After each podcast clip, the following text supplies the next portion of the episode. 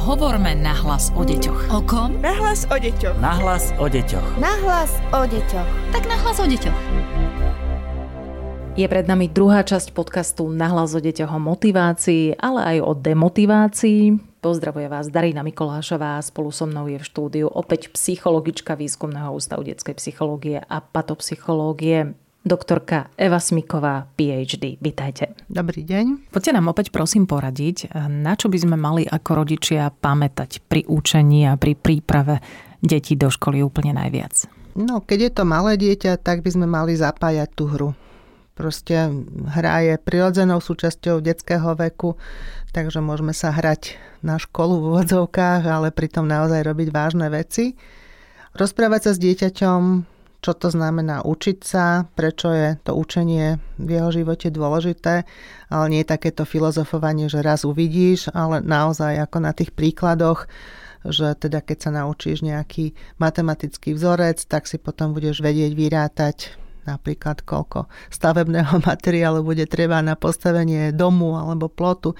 Takže naozaj také konkrétne nejaké príklady. S tou hrou ešte som zabudla, že súvisí takéto objavovanie, že keď dieťa na niečo príde samo, že my dospeli už vieme, že čo bude ten výsledok alebo čo bude nasledovať, keď to dieťa sa naučí ale ak dokážeme sprostredkovať dieťaťu nejakú úlohu tak, že ono bude hrdé na to, čo objaví na tom konci, tak to je najlepšia motivácia na to, aby na ďalší krát samo chcelo niečo objaviť a samo sa pýta, že prečo to tak je a čo si myslíš ty, mama, alebo táto, prečo toto tak je. Takže ak toto dosiahneme, tak je to na najlepšej ceste, aby to dieťa malo tú vnútornú motiváciu. Oceňovať snahu asi rodičia viac vidíme alebo lepšie vidíme do procesov toho dieťaťa, ako pristupuje k úlohám. A vidíme, že niekedy výsledky potom už škole tomu nezodpovedajú, ale my máme šancu oceniť aj tú snahu, vytrvalo, zanietenie, aj keď teda potom v tej škole na prvýkrát nemusí to výjsť nejakému správnemu riešeniu, ale treba pozbudzovať dieťa, že je na dobrej ceste a že ak to bude teda takto sa učiť ako doteraz, tak určite teda bude aj lepšia známka alebo bude ocenená aj tým učiteľom. Čo rodičia môžu a učiteľia niekedy zabúdajú, že nesústrediť sa na chyby, tak ako vždy sme naučení boli, že v diktáte máme počiarknuté chyby, tak práve na to, čo je dobré. Čiže keď z desiatich slovičok anglických sa naučí sedem, tak nepoukazovať, že aha, ale tieto tri ešte nevieš, ale povedať, že super, týchto sedem so siedmimi slovičkami, to už si budeš vedieť ísť do obchodu niečo kúpiť, alebo spýtať sa, že kde je najbližší autobus. To je Takže, pozitívna motivácia. Áno, no? vlastne poukazovať na tie pokrochy. Nemáme to v krvi, nie je to našou bežnou kultúrou, ale keď si to uvedomíme, tak preto dieťa to bude veľmi nečakané, najmä ak v škole sa poukazuje na tie chyby. Môžeme sa samozrejme rozprávať s dieťaťom o systéme hodnotenia, alebo často teda zastáva, že povie, mami, mal som len jednu chybu a už to bola trojka, tak naozaj poznať, že čo je dôležité na Slovenčine, ako je hodnotené napríklad odpovedanie pri nejakých výchovách, e, či hodnotený je talent na výtvarnej, alebo len snaha, že to dieťa zoberie do rúk štetec a niečo nakreslí. Takže to sú také ako možno diskusie o tom, že ako to v tej škole funguje. Možno to škola prezentuje ináč, ako to vníma dieťa a tam sú tie rozpory. Prečo to dieťa je mrzuté, že dostane treba zlú známku. No a dôležité je zaujímať sa o naše deti nielen čo sa naučia do školy, ale aj ako to prežívajú, ako vnímajú to, že tá každodenná drina v škole, lebo pre nich je to práca, kedy to ide ľahšie, kedy naozaj to dieťa tam ide rado a kedy je to v odzovkách zatres, kedy ho to už nebaví. Môže to byť napríklad ku koncu školského roka alebo po prázdninách sú teda obdobia, kedy naozaj aj nás dospelých ťažko sa dostávame napríklad po dovolenke do toho pracovného tempa. A je dôležité teda deti ukludniť s tým, že máme to aj my dospelí, že to teda chvíľku bude trvať a že mu v tom pomôžeme. Uh-huh. No a pri učení dieťaťa, ktorému sa veľmi nechce učiť, tak e, skúsiť to nejako tak, aby to bolo pre neho zaujímavé a nejaké príjemné oživenie do toho celého učenia. Môžu to byť bežné veci, ktoré používame doma, nejakú hru, napríklad karty a naučíme ich, ako sa robí kombinatorika, alebo zoberieme si nejakú potravinu, obal, zloženie, chémia, že či sú tam nejaké prvky, ktoré sa ono učilo, alebo nejaké látky, ktoré je dobre vedieť, aby sme teda jedli zdravo. A takéto pomôcky z bežnej domácnosti majú výhodu aj v tom, že deti môžu vnímať to učivo viacerými zmyslami, lebo v tej škole len teda väčšinou počúvajú výklad alebo e, čítajú si z tých kníh a niečo zapisujú. Ale keď niečo chytíme zrakom, hmatom, dokonca chuťou, tak je to teda tými viac zmyslami lepšie pochopiteľné Áno, pre nás. obsiahneme toho viac. Čo môže deti úplne demotivovať? No, tak Takých vecí je asi veľa, skôr by sme mali hovoriť, čo motivovať, ale samozrejme sú aj veci, ktoré nás demotivujú, takisto ako nás dospelých. Je to neúspech a ak sme v niečom neúspešní, tak aj to dieťa potom už často ako rezignuje na to, že už som sa snažila, už som to venoval toľko síl, tak už prečo by som ešte mal viacej. Ale sú to aj také veci, ktoré my dospelí vieme zmeniť, ale často sa nám nechce, alebo nemáme na to silu a to sú také faktory prostredia. Ak sa učíme v priestore, ktorý je nevlúdny, alebo máme roztrhané zošity, pomôcky, špinavo je tam, alebo dokonca zima, tak v takých priestoroch proste máme na mysli úplne iné veci, ako sa učiť. Samozrejme v našich triedach je často veľký hluk, povieme si, že teda jasné, keď je niekde 30 detí, tak ten hlok musí byť, ale každý sme z nás naladený na nejakú hladinu, na citlivosť a je pravda, že veľa detí bolí hlava, lebo v tom hluku čo je prirodzené prostredie pre školu, ale vlastne v tom hluku sa veľmi ťažko potom sústredí, nejaká pozornosť venuje učeniu. Takže toto sú také fyziologické faktory. Dnes už sú školy, ktoré majú nejaké odlučnené steny alebo lavice, stoličky, ktoré tak nehrkocú, keď mm-hmm. sa mhm. odsúvajú a rôzne e, svetelné podmienky sa teda v školách nastavujú tak, aby to fyziologické prostredie a fyziologické faktory boli v súlade s tým, čo ten detský organizmus ako znesie.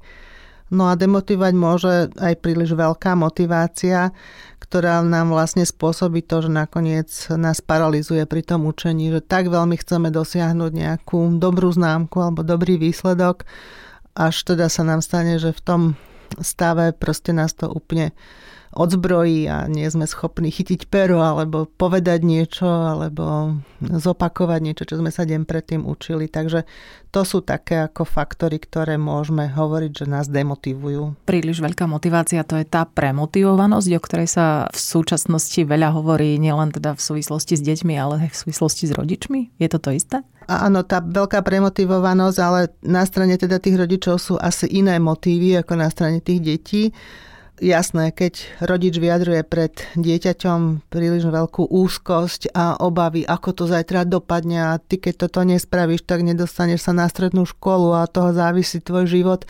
Takže takéto slova a výroky samozrejme pre to dieťa nie sú úplne to, čo by ho malo motivovať k väčšiemu výkonu.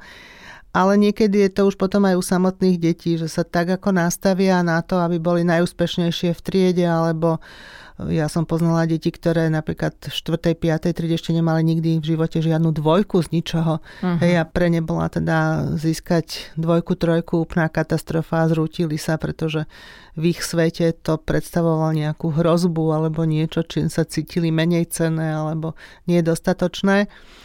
Takže áno, ide to ruka v ruke aj s rodičovskými nejakými motívmi, ale často neuvedomovanými ten rodič to nemusí verbalizovať pred tým dieťaťom, že tak zajtra, keď neprinesieš jednotku, bude zle, ale to dieťa to vycíti, že Určite. sa mu to nepáči, ako rozpráva pred druhými ľuďmi o tom dieťati. No vieš, tak včera sa mu to nepodalo, no to bude hrozné. Takže to dieťa má také citlivé kanáliky a čidlá, kde zachytí, ako to vníma ten jeho rodič.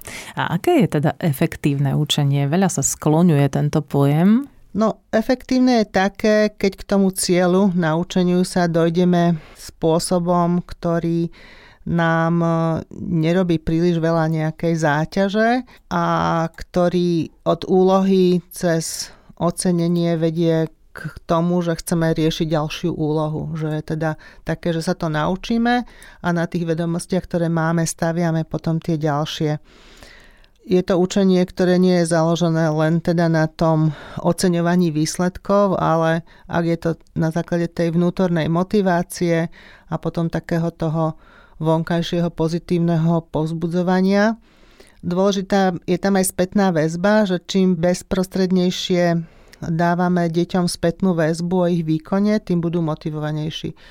Častokrát sa stáva, že je napísaná nejaká písomka alebo previerka a pani Želka pozbiera zošity a ten výsledok je niekedy o dva týždne, už deti závno zabudnú, že aké úlohy riešili alebo kde teda sa zasekli a niečo im nešlo a potrebovali by to dovysvetliť a keď tá známka príde po veľmi dlhom čase, tak vlastne už ani si nepamätajú, že čo tam riešili a už prekrie to iné učivo a už nemôžu stavať v tom ďalšom učive na tie pozitívne výsledky alebo na to, čo si vlastne mali utvrdiť. Takže to je vlastne to, prečo by ten výkon mal byť mm, ocenený alebo nejako potvrdený tou spätnou väzbou.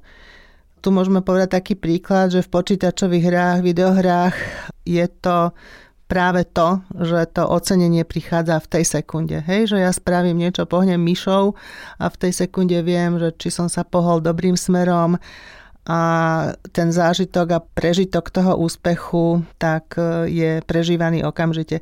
Ak by sa hráči dozvedeli svoje skore až o týždeň, či dohrajú, tak nebola by to zábava a nebolo by to také populárne. Uh-huh. Takže mali by sme si my dospeli brať príklad z týchto hier aj v tomto, že dávať teda ten tú, tú pozitívnu, okamžitú, okamžitú a hlavne aj teda pozitívnu, pretože ak dáme negatívnu, tak síce môžeme na chvíľu posunúť to dieťa niekam, ale ak to stále len komentujeme, že toto je zlé a toto sa ti nepodarilo, tak po chvíli to dieťa prestane baviť a nebude teda chcieť robiť ďalšie a ďalšie úlohy. Poďme k otázke pochvaly, pretože e, tou pochvalou asi netreba šetriť, keď chceme dieťa dostatočne motivovať, ale ako chváliť, aby sme to veľmi neprehnali a aby si možno dieťa na tie pochvaly až tak nezvyklo, aby mu nezovšedneli. Tak pochvala by mala byť dávaná za niečo, čo reálne dieťa robí a nemala byť dávaná len tak, že super, hej, hovoriť slovičko super za každou nejakou činnosťou pre dieťa nedáva potom zmysel, pretože nie je tam odstupňovaný ten nejaký výkon alebo to, čo dieťa urobilo. Takže malo by to byť tá pochvala nadávaná adresne a vtedy, keď to dieťa robí to, čo robí.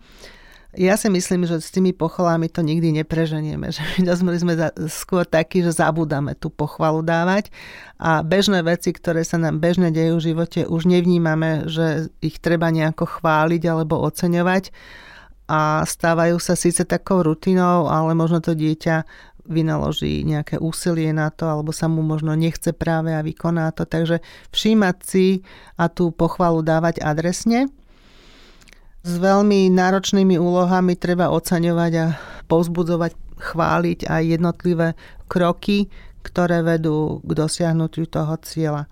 Takže to je také, že ja si myslím, že teda my dospelí by sme mali chváliť, chváliť, chváliť adresne vtedy, keď je to účinné a skôr teda na to zabúdame, ako to preháňame. Áno, áno, lebo to, čo pre nás sú maličkosti, sú pre tie deti, alebo môžu byť teda naozaj veľké veci.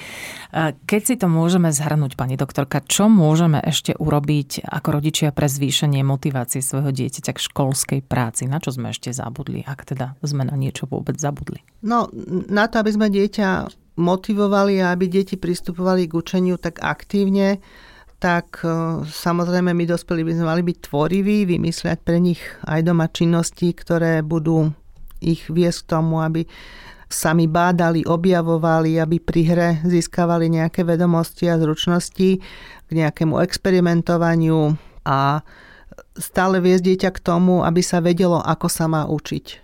Pretože nechceme mať teda perspektívu v tom, že budeme pri maturite sedieť pri našom dieťati a ano. kontrolovať každú, každú jeho vetu, čo napíše. Mali by sme teda postupne zvoľňovať náš taký ten priamy dohľad na to jeho učebnou činnosťou, občas niečo vyskúšať, skontrolovať alebo sa zahrať a zistíme, že či to dieťa sa to naučilo alebo nie.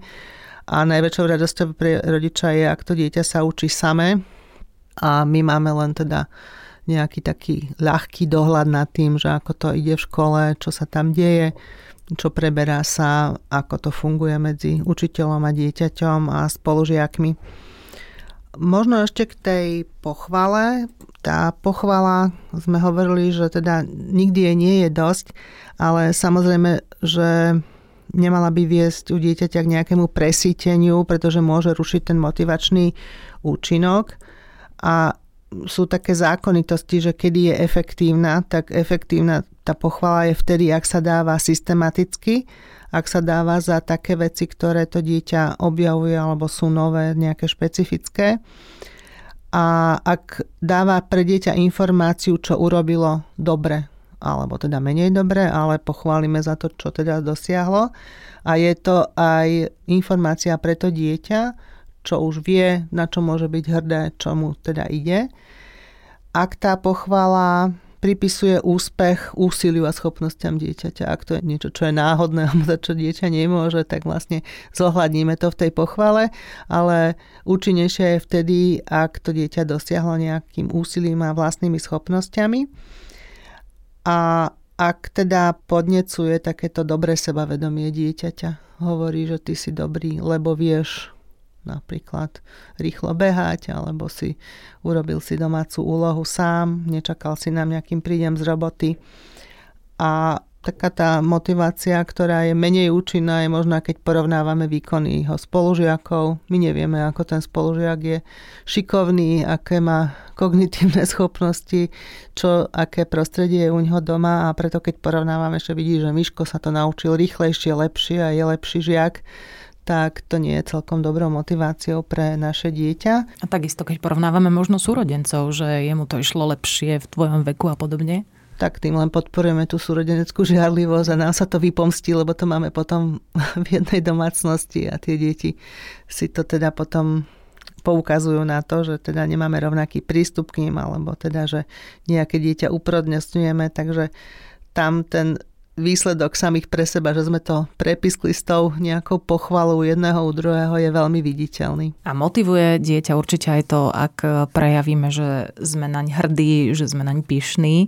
Samozrejme to dieťa veľmi vníma, ako sa o ňom rozprávame pred druhými, či už pred rodinnými príslušníkmi alebo nejakými známymi, keď telefonujeme s kamarátkou a povieme, že ten môj Miško je super, lebo dneska mali takú ťažkú úlohu a on to zvládol, alebo chodí na tréningy a každý deň teda trénuje čo nerobia deti bežne. Dneska ten šport už nie je v živote každého dieťa tak významne dominantný. Takže to, že sme na dieťa hrdí a pyšní, dájame najavo nielen priamo keď sa s ním rozprávame alebo komunikujeme, ale aj tým, ako o ňom komunikuje pred ostatnými dospelými.